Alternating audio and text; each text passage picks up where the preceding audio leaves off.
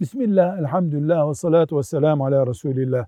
Bir kardeşimiz bir şeyh efendinin ziyaretinde bulunmuş. Oradaki e, ziyaretçilerden biri şeyh efendiye geldiğinde e, şeyh efendinin elini öpmek istemiş. O da elini uzatmamış yani öptürmek istememiş. E, oradaki zat da eğilip yani ziyaretçi eğilip yeri öpmüş. Bu caiz midir?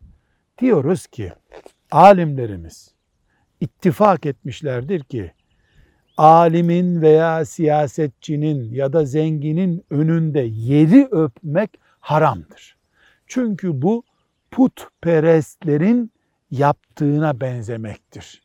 Bunun alimin önünde, şeyhin önünde yapılması bu kuralı değiştirmiyor. Velhamdülillahi Rabbil Alemin.